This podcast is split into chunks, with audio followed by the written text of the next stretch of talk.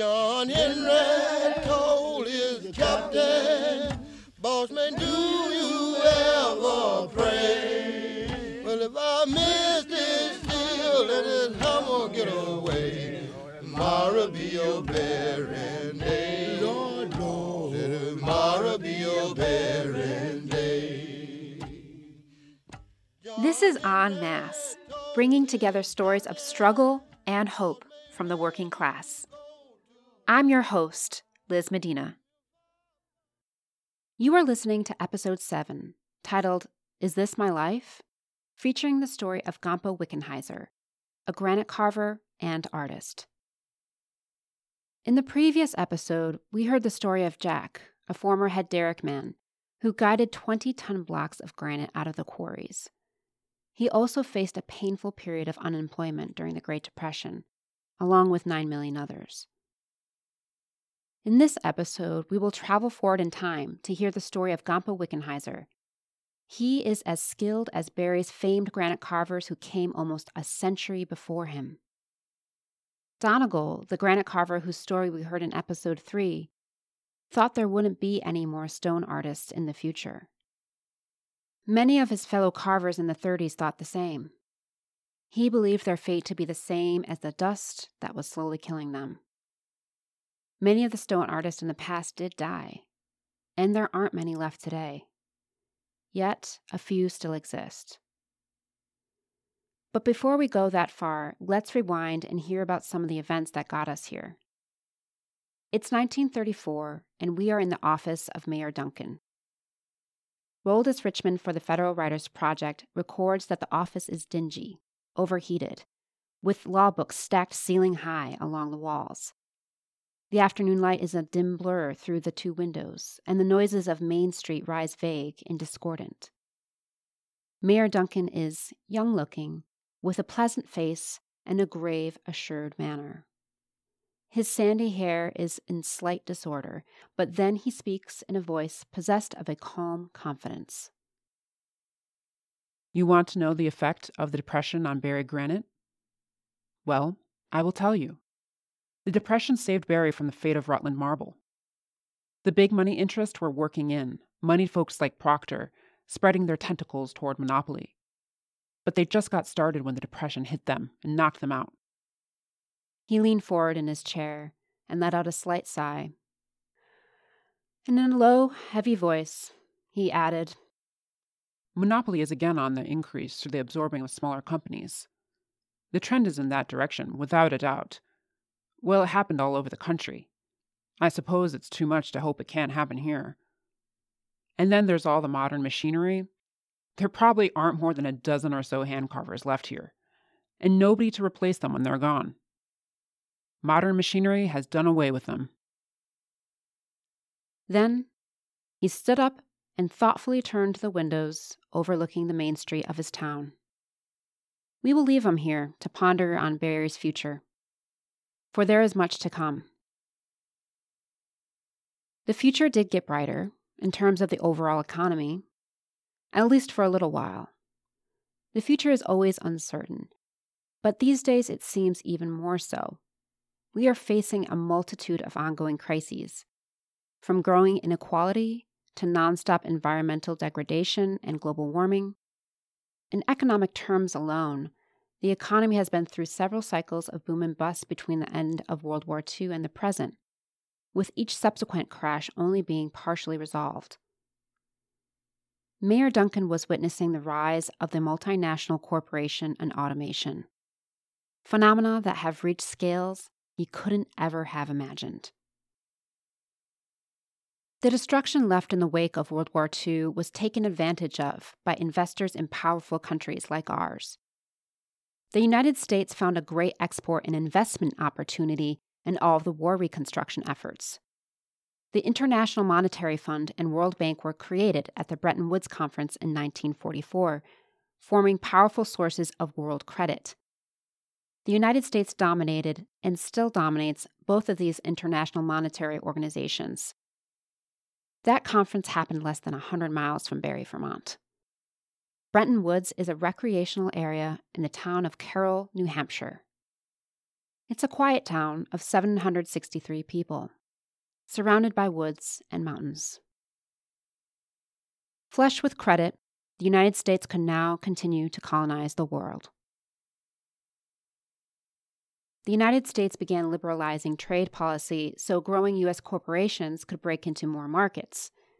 They did this by reducing or eliminating tariffs and other trade barriers. According to a National Bureau of Economic Research paper, the average duty was 51.2% in 1931. Today, the average duty is 2%. For a while, some of the prosperity was shared with workers. The New Deal created new social policies and programs that helped the working class achieve greater financial security. President Lyndon Johnson launched his Great Society agenda during this post war period to build on the New Deal. Some of the program legacies that were part of Johnson's Great Society include Medicaid and Medicare, the War on Poverty, which created work study and Job Corps programs, including the Peace Corps and AmeriCorps, and the reestablishment of food stamps.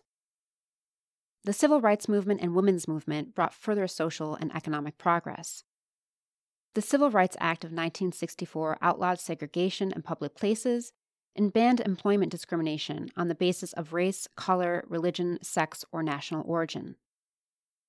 While women who were immigrants, non white, or working class have always had to participate in the workforce, the workforce participation rate for all women rose steadily after World War II, from 30% just after the war to a peak of 60% in 1999. And then, after an entire generation of expansion, which lifted the boomer generation to levels of prosperity never achieved before or since in this nation, the economy once again came crashing down.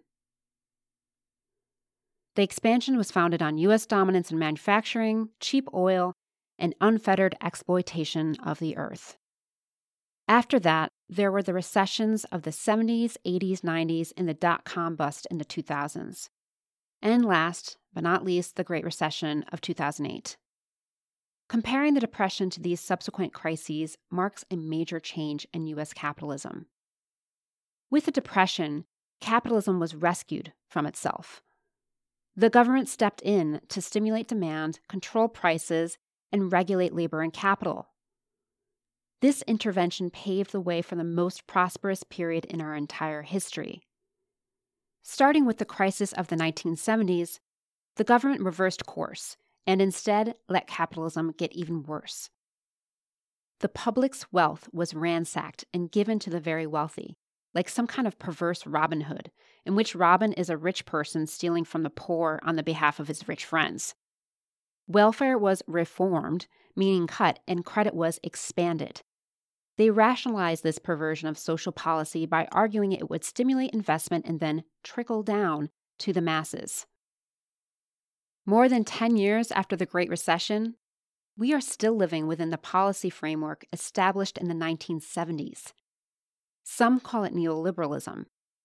To put it simply, neoliberalism means corporate welfare trumps social welfare, the role of the government is mainly to increase the profits of firms through redistributing wealth to the top, ensuring the free movement of capital, but not people, and removing regulations that protect consumers, workers, and the environment.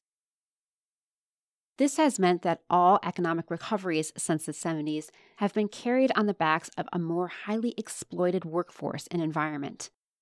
The fact that the 2008 crisis was interpreted as mainly a financial crisis reflects workers' dependency on credit to make up for falling and stagnating wages.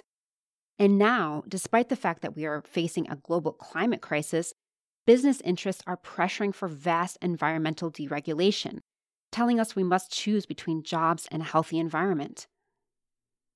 Today, both hourly and weekly wages remain below 1972 levels when adjusted for inflation.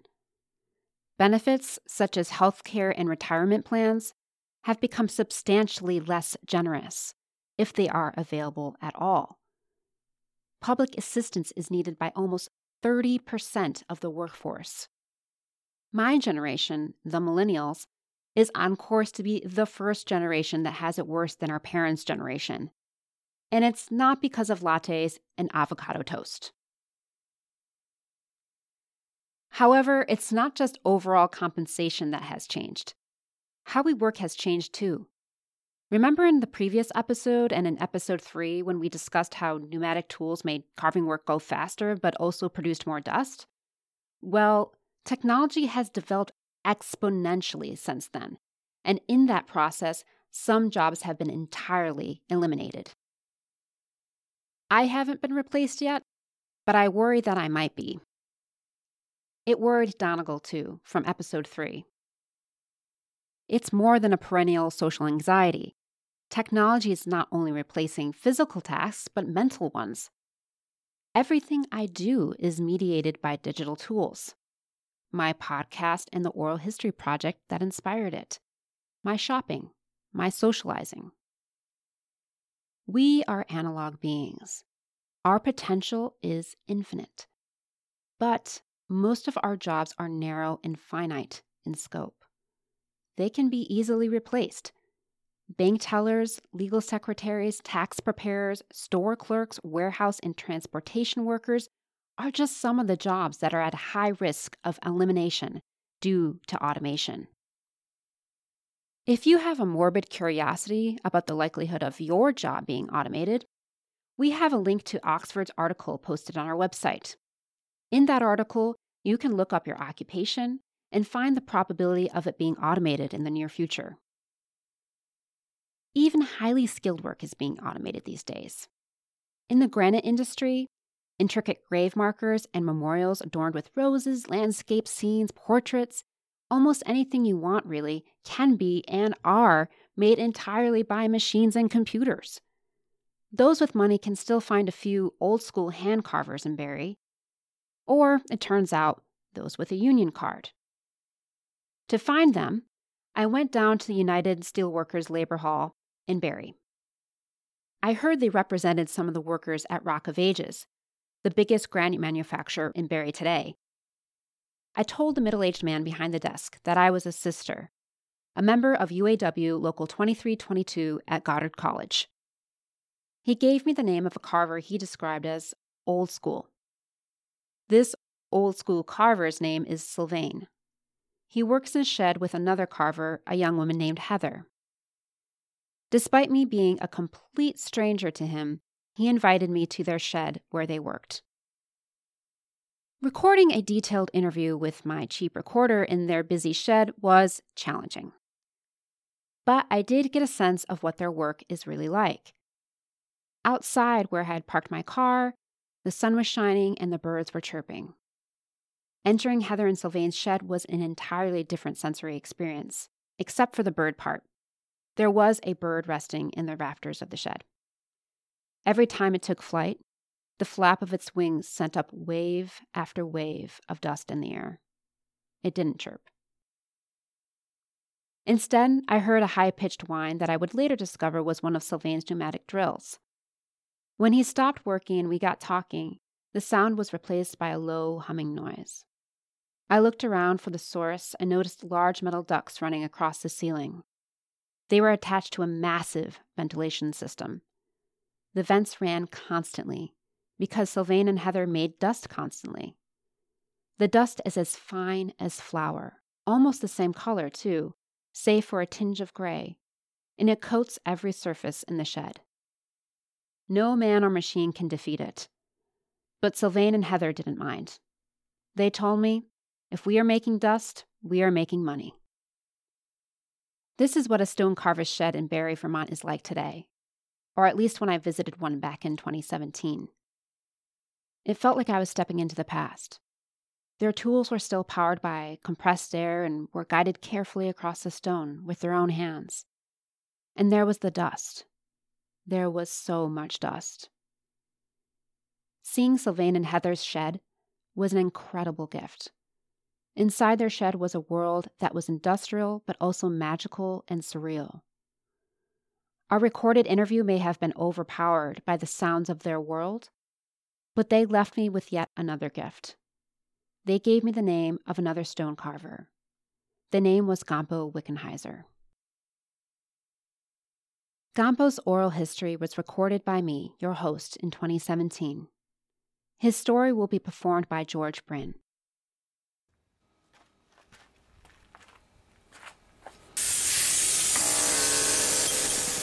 It's physical work, it's dirty work. It's sort of unforgiving in a lot of ways. You have the dust problem, granite has silica in it. Back in the day here in Barre, you were lucky if you lived past 30, 40 years old, if you started from high school, and, you know. There's the other safety precautions. You're dealing with tools that are steel and stone. There's rock and cranes that are huge. I've broken things at work. I've gotten cut and stitches and everything else just from the physicality of it. With the industry itself, the overall stone industry, it's just slowly fallen off. They're selling the sheds. The sheds are now broken into condos for, say, carpenters, people doing various trades, roofers keeping their stuff there, things like that. And that used to be exclusively just stone production. It's now broken up into 15 different businesses. And then there's been a consolidation of the standing business owners selling out to the multinational corporations. And also, there's a lack of young people coming into the industry, big time. Just the sandblast guys have known. Half of them have retired since I've been there. There's many job opportunities for sandblast guys in the last couple of years I've seen come up just because the work's still there, but nobody's there to do the work. Nobody seems interested in it. I don't know if maybe it's a cultural thing. People don't want to work that hard because it's kind of it's old-fashioned. It's not in front of a computer designing stuff. You're not sitting in a chair all day. You're not clean. You're dirty. You're working. And maybe it's just this town, truthfully. I don't know. I can't say. People don't know that there's opportunities, and Vermont is a rural place. I've heard that the population of this state has declined. That could play a part. The younger generations aren't sticking around. So, I mean, overall, it's been sort of a decline. I've seen efforts, attempts at automation. Even some of my colleagues I work with, we've explored 3D printing. We've talked to different places that have milling machines for stone. I mean, it's something for maybe softer materials like marble, but granite's pretty. It has a way of eating tools up, so it's not really worth it in that sense. The automation part of it applies much more in casting. I've done more of that. Computers and 3D printing is pretty cool. It's all done on the computer first. They just print it in their printer to whatever scale. Then they make a mold of that for the bronze, the whole splash process. But then some people are even looking into directly printing it into bronze itself. It's definitely something I'm paying attention to.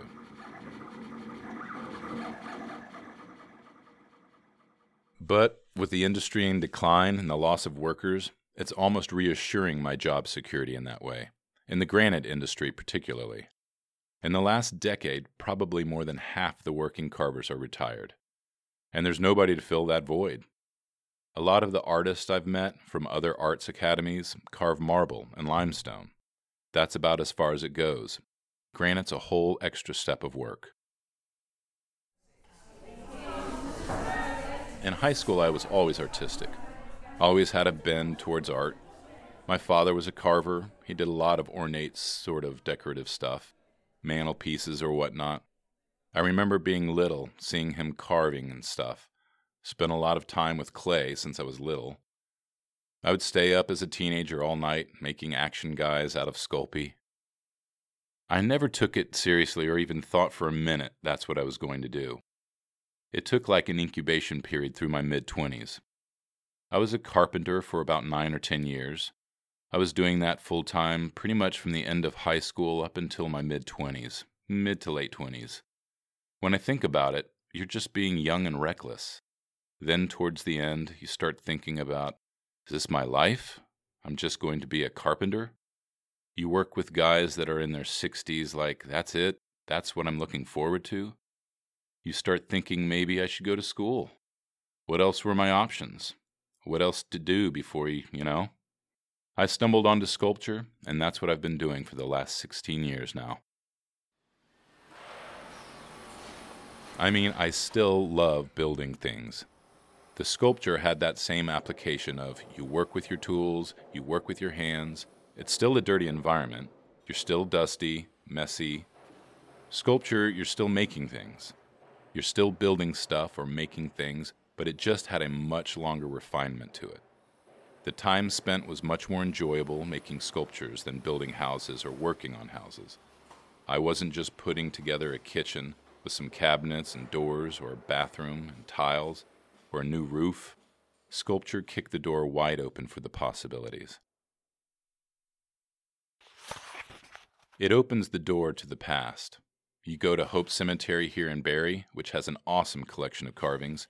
You go to museums, you read books. Then, for topics of particular dated pieces, you look at the garb they were wearing at the time. You find yourself wondering how to fold gray kilts, reading biographies about World War II. I mean, all this stuff, the whole thing. Typically, I probably wouldn't have much interest in a lot of this stuff, but through a particular project, you start thinking about it. How does that work? How does this work? What does that look like? Most carving work is always different. It's always something new. You just keep learning. There's not an end to the education.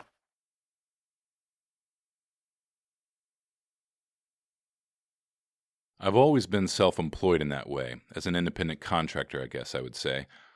I like to have the freedom of being self employed. If it's nice out and I want to go do something outside, go swimming or go to the lake or hike a mountain or whatever, I might do that. Or if I want to go see friends in other states for a week spontaneously, I might do that. There are times where I have to work more than not. It's always like, you know, I mean, that's like an age old the modern man's working time versus family time. That's been going on for forever. What comes first? I definitely don't put my children second to my job. I always make sure that I'm spending time with them. They come to the studio, they have a little section, I set them up, and they can kind of make stuff. And dad's doing this, and we're making that, that kind of thing. At some point, it's a process of them leaving. First, they're in your arms, they can't walk. Then they're holding your hand or on your shoulders. Then they won't hold your hand then you can't hug them. It's a whole process. Get it while the getting's good, as they say. One of the perks of working for myself is that I make the free time. I won't work more than I can, you know? And I make them a priority. These shed guys are super hard workers. It's almost part of it. I think a certain contentment, you know? There's not like aspirations for higher education or more stuff out of life, you know? They can be happy living in a double wide, driving the same truck, you know, just getting by, you know? I think as a carver, particularly working in stone, the most meaningful part of it is that I'd say the longevity, the permanence of it. Stone is very much reflective. It's like a mirror. Every shape or form or tool track, anything is reflective of your efforts and intentions.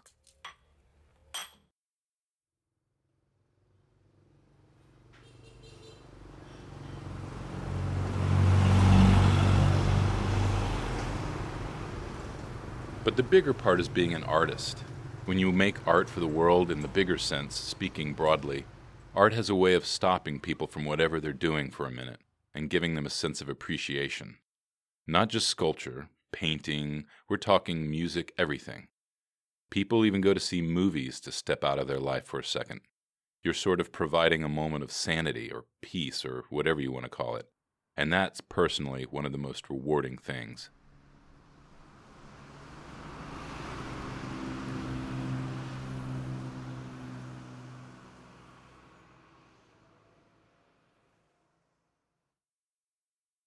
There is always a tension between time for art and time for commissions. All the time. Just in this last year alone, I've backed out of two different shows because I had nothing to bring. That is actually the tricky balance of it. If you're always working on commissions, you're making something for somebody else. You don't get the chance to reflect personally on your view of the world or what you're trying to communicate as an artist. I've had a hard time with that personally, the commission always wins out because of the fact that it's a paying job, that economically makes more sense. I'm very satisfied. I mean, maybe if I wasn't so confined to the customer client dynamics, if I didn't have to satisfy others in that way, then I think I'd spend more time climbing. I have all these emotions of like when you're climbing the stone, you have to bend your body to the stone, what it is, what it's doing, the form, the line you're following, the whole shape, the features of the cliff itself. When you're carving, it's the complete opposite. You're taking this rough rock and you're completely bending it to what your intentions are. It's the complete opposite.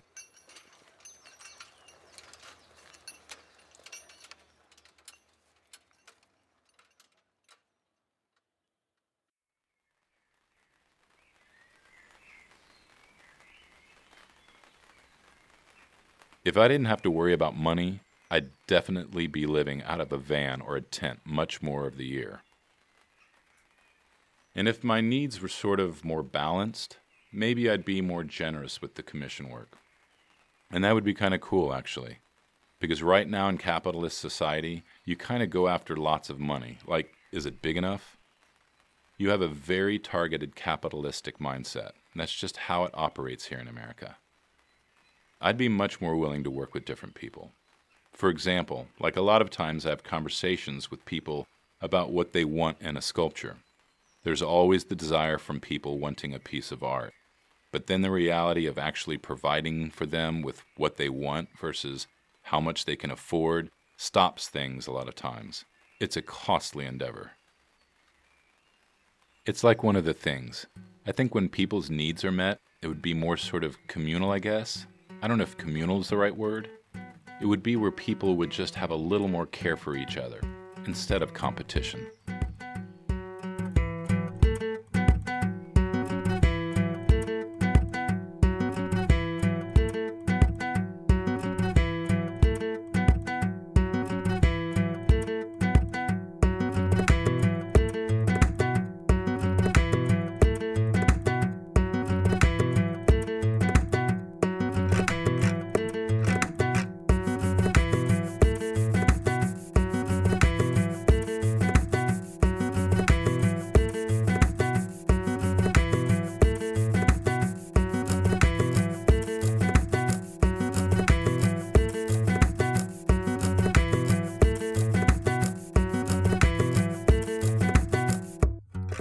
Was George Bryn performing Gompo's story. After performing Gompo's story, George and I had a chance to talk in the studio. George Bryn is an artist and a businessman, too. He makes beautiful custom furniture. As a self employed craftsman and artist, George had a lot to say about Gompo's story.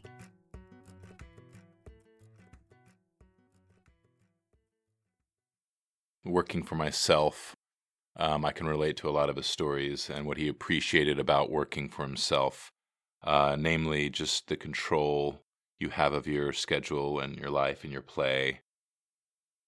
But I also related to him because he had worked with a lot of people in the construction and carpentry world, um, which I've also worked in, and had some pretty accurate descriptions of of people you find yourself working with. But yeah, I think what I certainly took away from reading his story was his appreciation of his time. And as an artist, how important it is that what you're doing and practicing is precious and uh, has intention is really really important. And I think he seems to have kind of found that that place where you teeter between struggle and happiness. And uh, I really relate to that for sure. However, he does bring up that really valid point that being an artist and living in that creative space, you you're constantly having to find that balance between being creative and also being a good business person or making a good business choice and they they fight each other a lot. So my reality is that I deal with the wealthy class. My clients are part of that that class and that's not what I want to be doing with my craft necessarily. It's just the reality that wealthy people can afford custom furniture and custom design, but I've always struggled with that. Uh, so that's always been really hard for me, just accepting that, you know, I'm making my money from wealthy people. I guess it's better than making your money from poor people, really, if you think about it. But there's a saying um, that the cobbler's children run barefoot. And that's true. Like, I don't have a lot of my own furniture because if I make it, I usually sell it. I have a few prototypes or things that didn't sell at a show, and I was like, ah, I'll just keep it. But most, yeah, mostly I don't have any of my own furniture. I kind of wish I had some of it. Coming out of school, when I graduated, we barely had CAD. And RISD was very hands on, and it was they prided themselves in, in really training each discipline and you know being very hands on and being fully and very aware of all of your tools and uh, and it's not like that anymore. You know, I in fact when I I have a one of the first things I discuss in the class I was teaching. I don't teach it anymore. It was a materials class, and we we would discuss three dimensional. I would ask for three dimensional models, and students would come in and get open up their computer and show me a a 3D rendering of something and say, "Oh, there's my 3D model," and I'm like, "That is not 3D," and that to them is 3D. A floating image in in digital space is three dimensions, and we're just losing the the uh, the tactile interaction using our senses and I see that everywhere. And I see people losing skills left and right because they're they're focused on just one area. And also, again, in the story, he mentions automation on CNC milling and uh, stereolithography and 3D printing. You know, they're another tool that you use uh, in industry, but without question, it strips the need for an artistic and creative hands-on person because you don't you used to have to go search for that person, somebody who was really good at carving and shaping and had a good three dimensional sense. And in industry, they have no place anymore because a, computer can do that now. It's pretty devastating, you know, in certain areas, particularly st- you know stone carving. That is a a very honored artistic craft that takes years to to learn and perfect and just overnight it's almost been replaced by something that has you know no soul or character um, and that's just business you know artists are are suffering for it for sure i've had projects working with architects where they want a, a form that for me would take days to shape and to carve whereas if i have a file and it's done you know, it's rendered, it'll be done in a matter of an hour. And, and as, as far as how I approach something, I tend to not use any automation because if somebody's coming to me for a commission, they want all of my creativeness. They want my hand skills. Hopefully, that's what, and my creativity and my vision and how I see that vision. So there's always a balance of not not letting it take over a project, but just using it like another tool and I I really uh, this one last thing it's we're at a real critical juncture now where we were at the beginning of the 20th century, the very beginning of the 20th century with the advent of the machine and um, mass production and the industrial revolution and there was a big component of designers um, and creative people who really fought it. The arts and crafts movement really pushed it away.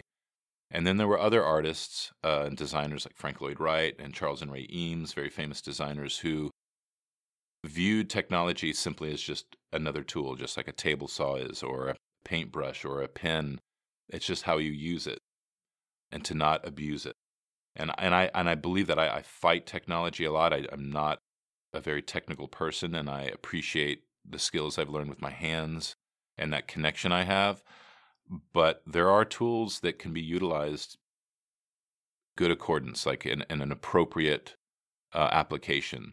And what tends to happen is that we over apply these technologies and then we start to lose the, the human element, the 4D. I mean, that's the fourth dimension of design is the human aspect. And it, as long as we always maintain that and keep a little bit of human humanity in what we're doing, I, I think we could be safe. But technology today is really usurping the human spirit and just moving forward without us, and that that's scary because there's it's soulless and um, it's just leaving everybody in its wake. It's awful. I've always taken pride in it. I definitely know what he's talking about. My hands are right now they're looking pretty good because yeah, I've been working on I've been drawing and stuff, but there are times where my hands are just they're cut up, they're calloused, they've got stain on them, they've got band-aids, their tips are wrapped just from working so much. And you just kind of get used to that, and then you'll have to dress up and go to a, a wedding or a funeral or something or big dinner, and you show up and your hands are all cut up and calloused, and but you're wearing a suit. I, I, I love that dichotomy. I love that my hands are kind of a badge of what I do. Um, my stepfather, who who's passed away, he was a furniture maker also, and built log houses, and he was an extraordinary worker. And his hands were absolutely mangled. They just looked like they'd been through a wood chipper. They were he was missing nails. One of them, you know, broken a few of them, and they weren't pretty.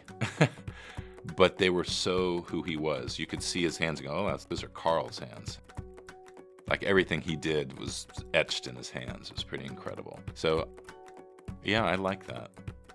And I imagine he wore it with pride too, because even if someone were to look at you and go, oh, you're a laborer, looking, like, yeah, and I know how to do that. Like if you only knew what these hands could do.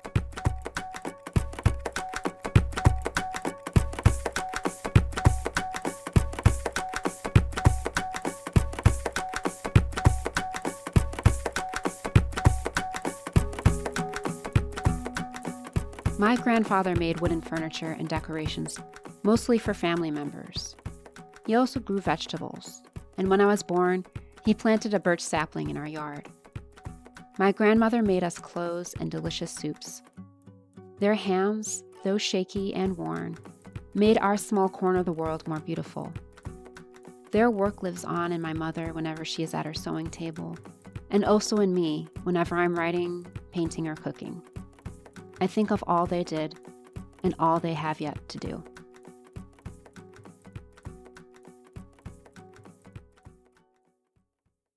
What do you think about class?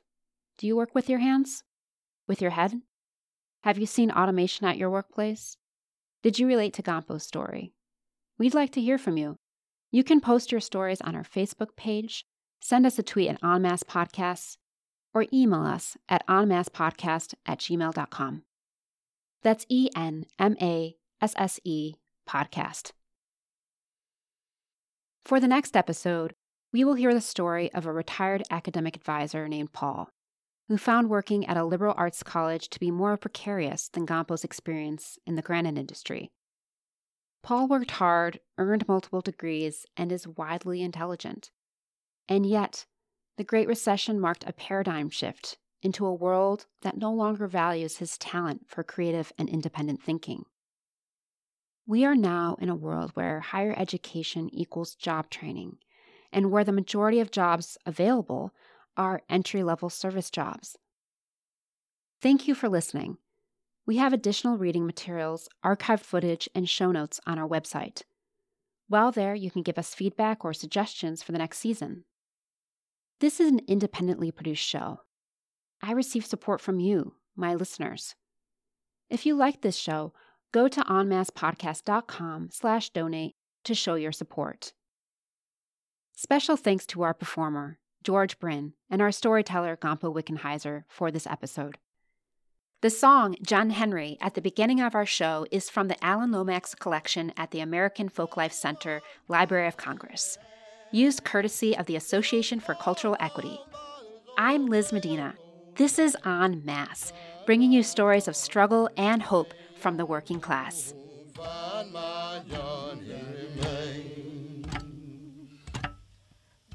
John Henry told his captain, going on down this track.